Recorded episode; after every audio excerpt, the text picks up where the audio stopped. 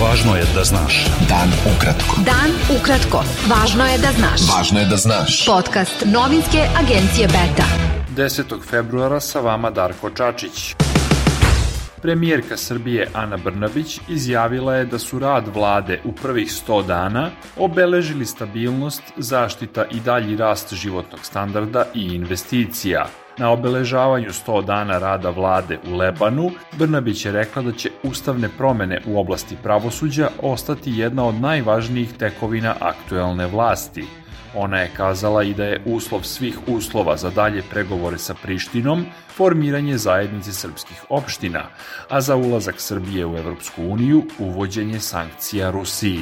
U vladavini prava smo uradili mnogo i radimo mnogo, imamo konkretne pomake, teške reforme koje pohvaljuju, ali ne vidimo je li da to u stvari unapređuje naš ili ubrzava naš evropski put. Što se tiče dijaloga sa Prištinom, mi smo tu za taj dijalog. Priština nije. Tako da, opet, i u tom smislu bi mogli da imamo neke konkretne rezultate u smislu otvaranja novih poglavlja i, i klastera.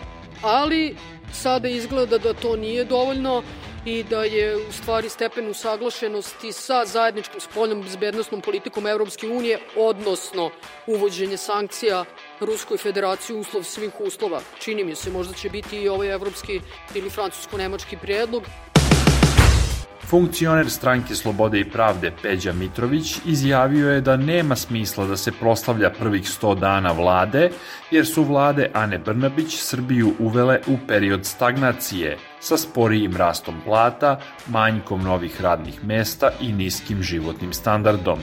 Udruženi sindikati Srbije Sloga ukazali su povodom 100 dana vlade na sve manju kupovnu moć građana, posebno osnovnih životnih namirnica i kontinuirano prebacivanje fokusa sa ekonomskih problema na političke.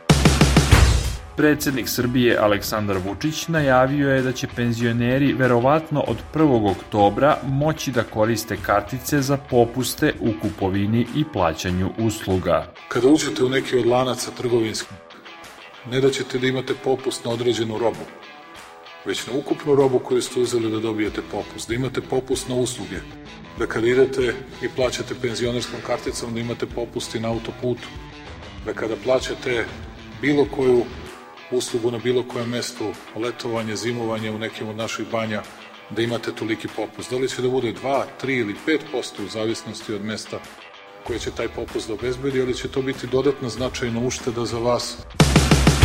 Poslanica demokratske stranke Dragana Rakić odbacila je kao neistinite navode pojedinih medija da je njen suprug zaposlen u kontroli leta i da može da utiče na bezbednost predsednika Srbije Aleksandra Vučića.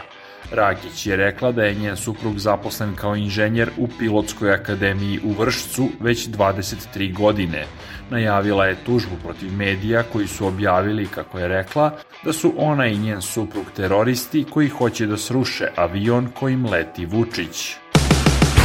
Inicijativa Ne davimo Beograd i grupa građana Naš izbor potpisale su u Novoj Pazovi sporazum o zajedničkom delovanju i izgradnji političke partije Zeleno-levi front Ne damo Srbiju, koja će delovati na nacionalnom nivou.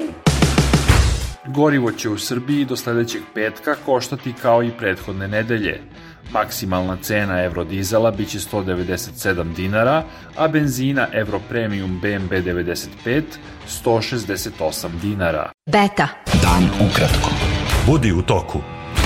Evropski savet je pozdravio napredak zemalja Zapadnog Balkana u usklađivanju sa viznom politikom Evropske unije i pozvao ih da brzo preduzmu dalje korake, navodeći da je to od hitne i ključne važnosti za upravljanje migracijama i dobro funkcionisanje i održivost bezviznih režima – U zaključcima koje su šefovi država i vlada Evropske unije usvojili sinoć, navodi se da treba pojačati nadgledanje viznih politika susednih zemalja i da je Evropska unija spremna da sa zemljama Zapadnog Balkana produbi saradnju u oblasti migracija, azila, upravljanja granicama i povrataka.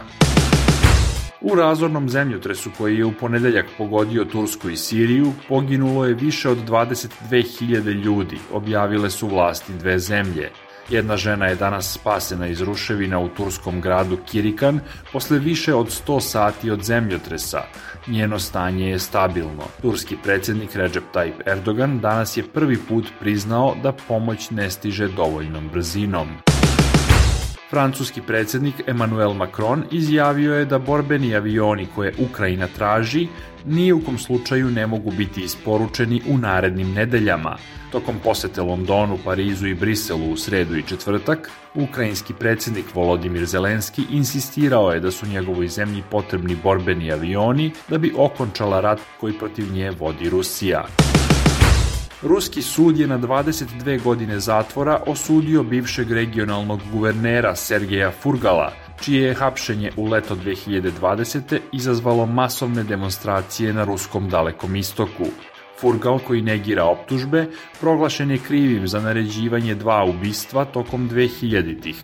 Bio je guverner dalekoistočnog regiona Habarovsk od 2018. do 2020. i uživao je veliku popularnost u toj oblasti.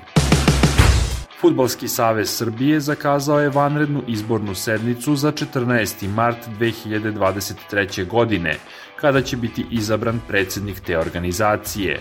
Kao kandidati se pominju bivši futbaler Manchester Uniteda i nekadašnji reprezentativac Nemanja Vidić i bivši ministar poljoprivrede Branislav Nedimović, iako još nije zvanično podneta ni jedna kandidatura. Bilo je to sve za danas. Sa vama je bio Darko Čačić, slušajte nas i sutra. Pratite nas na portalu beta.rs I društvenim mrežama. Važno je da znaš. Dan ukratko. Podcast novinske agencije Beta.